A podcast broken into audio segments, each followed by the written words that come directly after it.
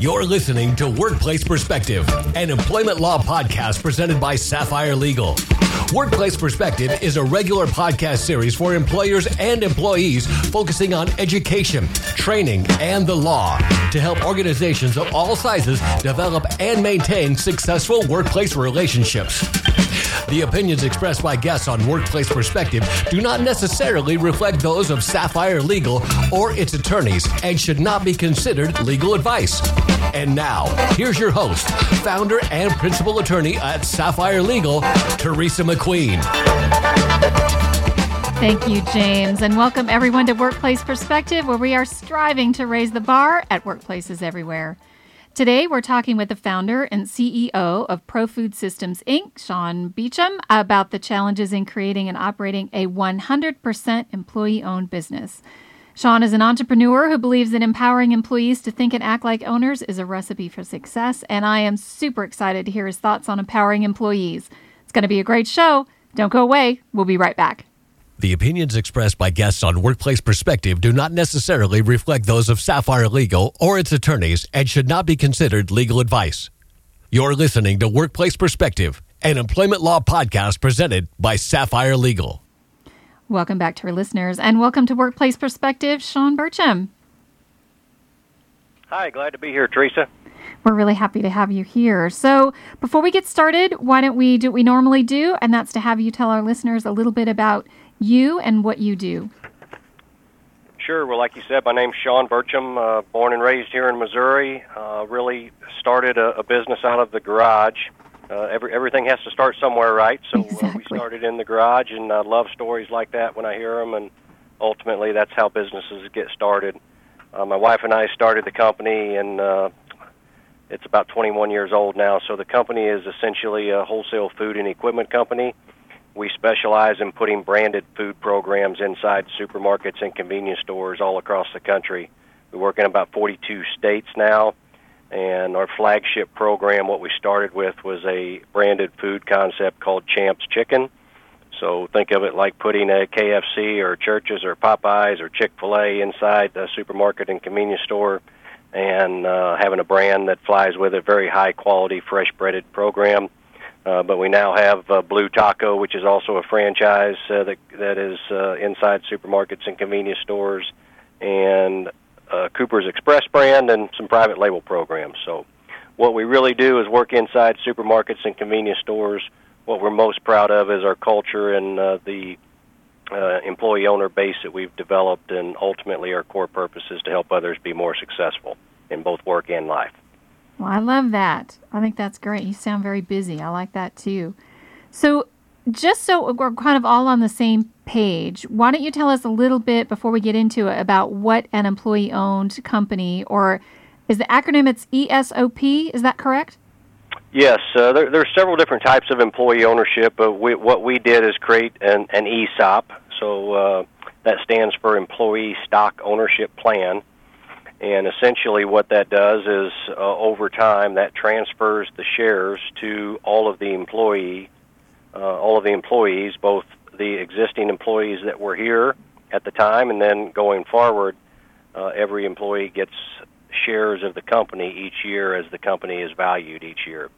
Uh, an ESOP is extremely unique in the fact that it's very similar to a 401k uh, an ESOP is essentially a qualified retirement plan, uh, and it has a plan document much like a 401k does.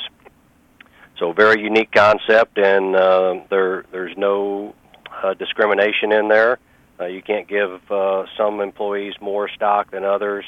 It's strictly non-discriminatory and based upon the total percentage of pay that you make compared to the total pay of the company.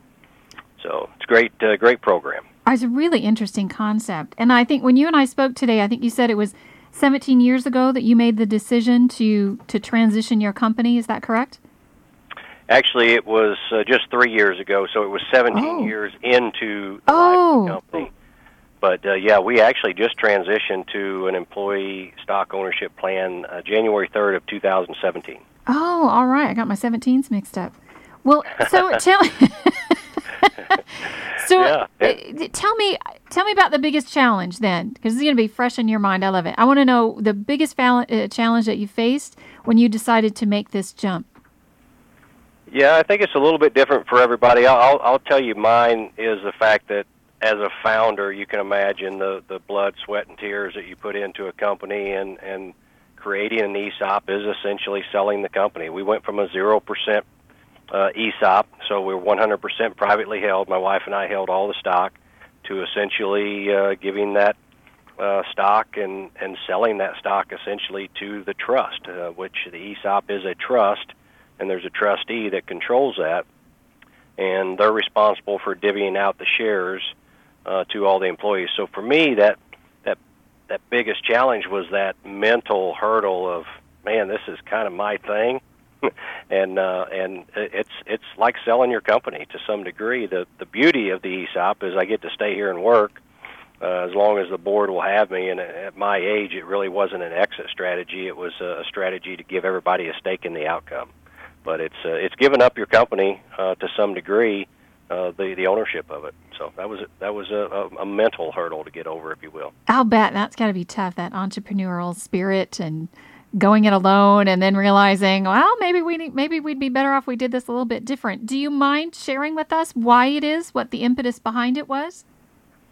Yeah, for me, it, it really is giving everybody a stake in the outcome of, of what this company uh, has in its future. We're, we're very fortunate to have had double digit growth for 20 years, and we feel we can sustain that for 20 plus more years. I uh, wanted to really send a message to our employee owners uh, that we're not selling out to private equity. We're, we're committed to creating an evergreen company that's going to be here 100 plus years, creating succession planning uh, and just really didn't want to see all of this work go to a, a large company or a private equity company, and all of these jobs disappear uh, to some, you know, in some cases when you sell out to those other individuals. And we also wanted to make a commitment to the community. We're we're in a very small community, and we've become a big part of of the local economy here. So we also wanted to send a message locally that this company is here to stay. I think that's great because a lot of people do it for various different reasons, and some of that, not all of it, are as altruistic as yours, which I think is a wonderful reason to do it. And it sort of, I, am going to ask you about that a little bit later, um, on the dynamics of that and why you know why companies choose to do it and the and the dynamics that that that can create. But tell me, tell me about how things change. Then, did you have when you made the decision and you wanted to make those commitments? So how did it change the culture of the organization, if it did at all?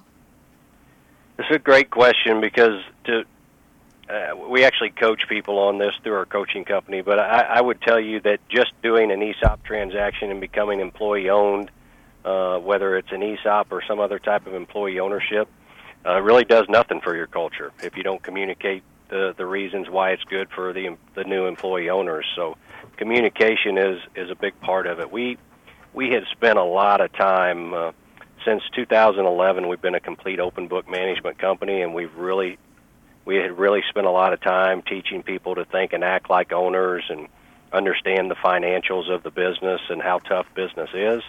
So for us, it was kind of the icing on the cake, and we communicated all the way through the ESOP transition process uh, what was going to happen. So uh, long answer to your question there, but just implementing an ESOP, quite frankly, won't ever change the culture if you don't do it right and communicate the reasons behind it. I think so too, and and I think that. Well, uh, tell me about some of the concerns that the employees had. Did, did, were there concerns from the employees? Was there a bit of little bit of doubt, or had you created such goodwill with the company that they were sort of on board with you? Ours was mostly well received because of uh, our open management style, the open book management style, and the communication that we did along the way. Uh, the biggest concern comes in in form of it's almost an ESOP is one of those concepts that's almost too good to be true. Uh, the tax advantages that are in play for the ESOP itself after it's a 100% ESOP. Uh, they essentially don't pay federal and state income taxes because those taxes are actually paid through the uh, employee owners, just like in a 401k when they cash out their stock. Oh wow! They pay whatever whatever tax rate they're at. So the company along the way doesn't pay taxes. Uh, but the biggest concern would probably be the just the thought process of oh, oh no, what does that mean for me? I mean, they think, do I have to sign something? Do I have to pay more for this? And again, that that's just not the case. Uh, there's no risk. There's no personal guarantees. There there's absolutely nothing for the the employees to sign. They have no downside potential. They've just got upside potential. So it's a great deal for them. But uh, you know, of course, they're concerned about you know what type of risk does does this create. So, and and the the answer to that is there is no risk. So. And how did you go about allaying those fears? Did you have someone come in and help you manage that process, or did you know enough about it to be able to manage the process on your own to kind of help allay those fears? And yeah, we had we had some great uh, support from others in the industry. The ESOP community is actually a pretty small, very helpful community. So we we had reached out uh, to some other ESOP companies to see how they communicate these things. We had some advisors along the way that had some communication pieces as well. So a little combination of everything.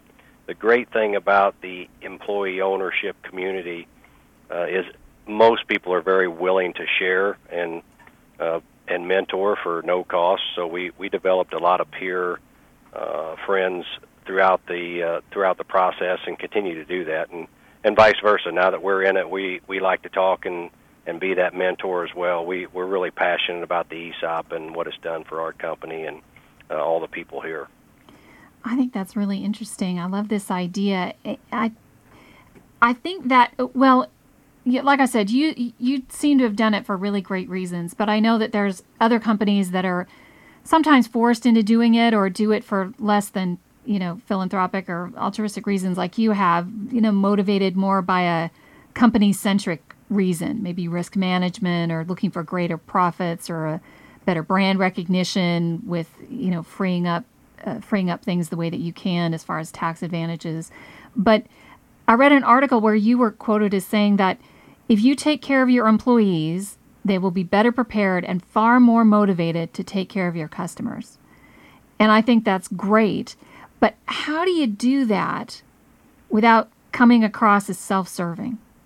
You know what I mean? I, in maybe it's maybe it's in the way it's presented, but maybe the experience that you've had, or or some other organizations that you've that you've helped mentor or found out about. How do you how do you do that? How do you keep it on the employee side as opposed to the company more company centric? Yeah, I think that that really comes back to leadership and what type of leadership is in place. And an ESOP is not right for everybody. If, if you're really not a servant leader and, and you really don't care about people, uh, and it is all about the profits, uh, then it's probably not a good fit for you.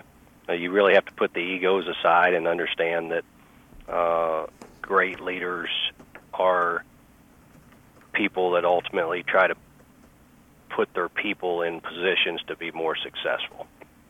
So uh, there there are companies out there and leaders out there that certainly wouldn't be a fit for uh, the ESOP model, in in my opinion. So.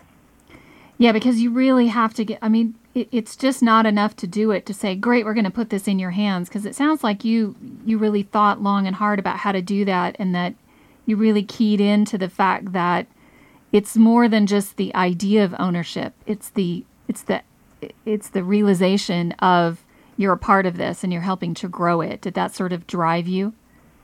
Yeah, it did. I, I think the, the the other just misconception about an ESOP is okay. Now everybody's got ownership and everybody can vote, and you know all these decisions. Now it's it's completely uh, everything has to go to vote. The reality of it is, uh, successful ESOPs, much like other companies, they have to have a leader and they have to have a leadership team and uh, not everybody is privy to every single thing that goes on in the company. Otherwise, the growth would just be stifled. So, uh, again, just a lot of communication along those lines too, with with every single individual in the company, what that ownership really means, and uh, the fact that uh, hey, it's still it's still run like a company now.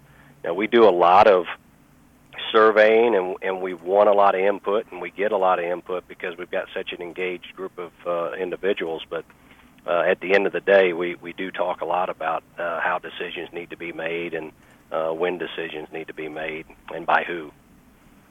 I just, I love this concept. I really do. Well, we're going to take a quick break, and when we come back, we'll hear more from Sean about the challenges and rewards of running an ESOP.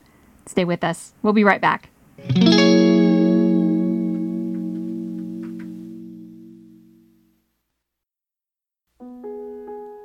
As humans, we ask ourselves all kinds of questions. But what if we were forced to ask ourselves a question every day that affected the outcome of the most basic things, the most important things in our lives? The question is what is your sexual orientation or gender identity? And the answer is the difference between keeping your job or getting fired. The answer is the difference between staying in your home or getting evicted. The answer is the difference between receiving medical treatment or not. Because in 31 states, it's legal to discriminate against people based on their answer to this question.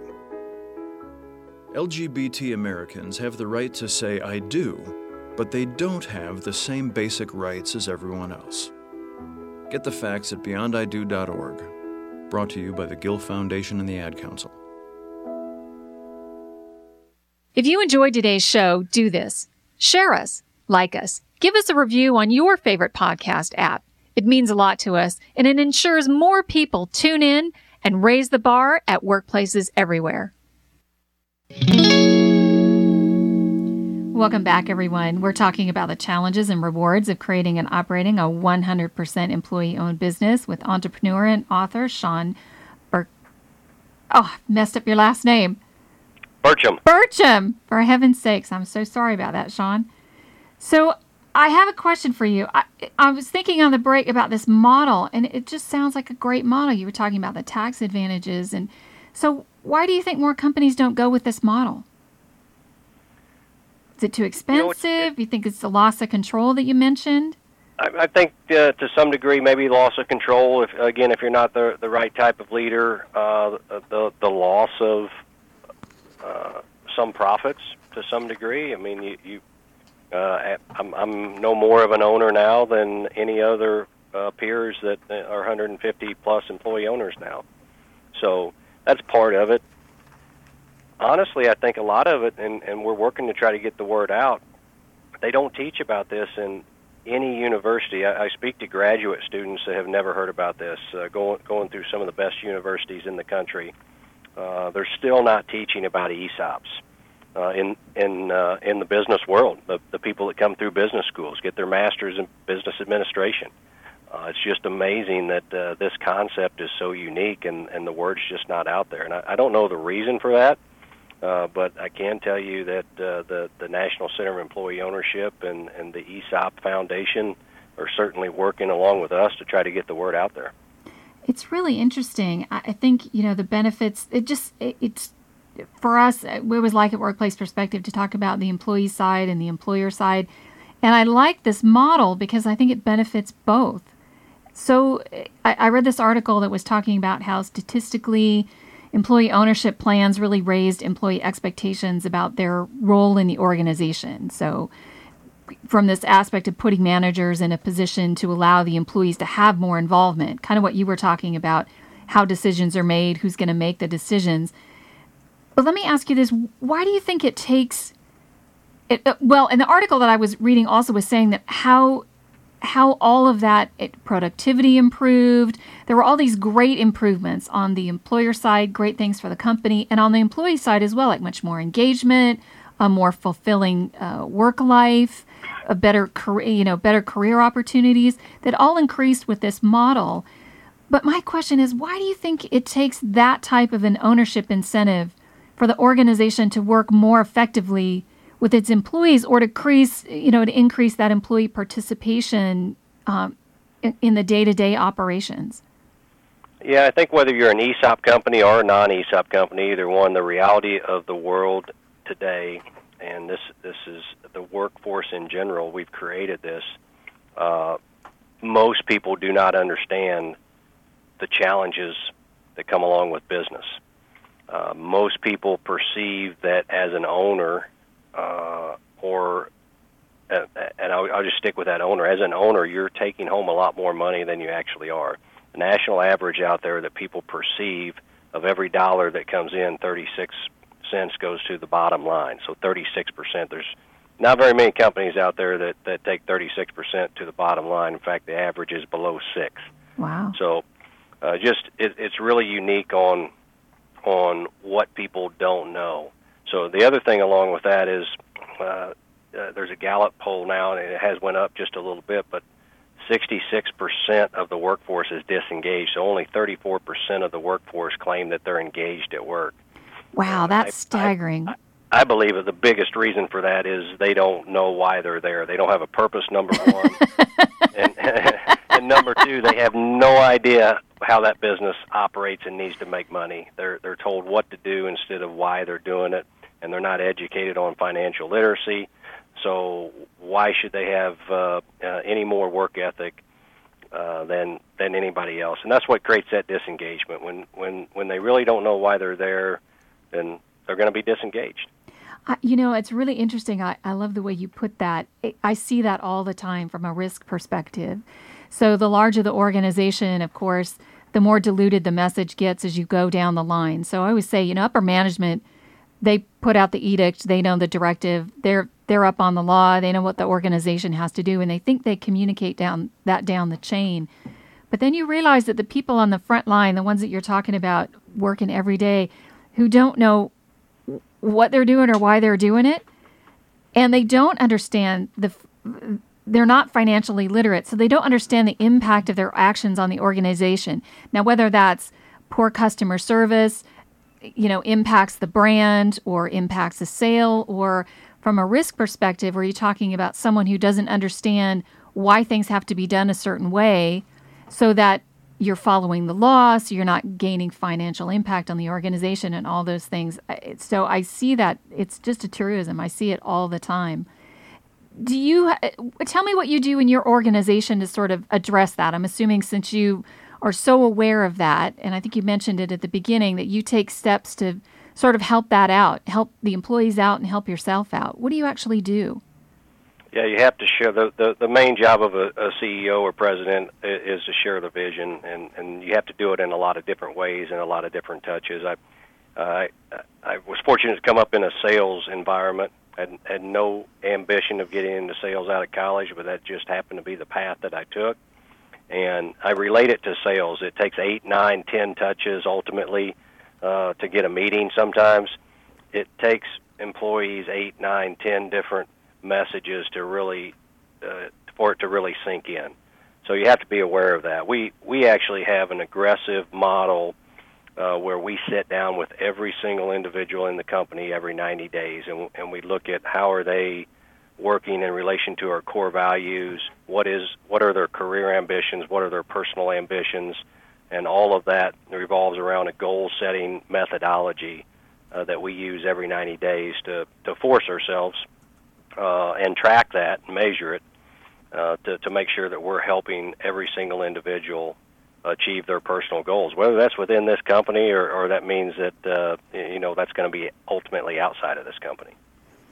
That's really interesting. That's that's a commitment every 90 days. So who sits down? Do you have a task force, a senior staff, or every every single leader? So if uh, uh, if if they're reporting to a leader, then they sit down with their individual leader and have those conversations. So we have an, an internal system that we built called Grit Track that uh, not only shares our entire company strategic plan with the entire uh, employee owners, but it also uh, has goal setting uh, rhythms in there, ways for them to set goals, way, ways for us to track those goals.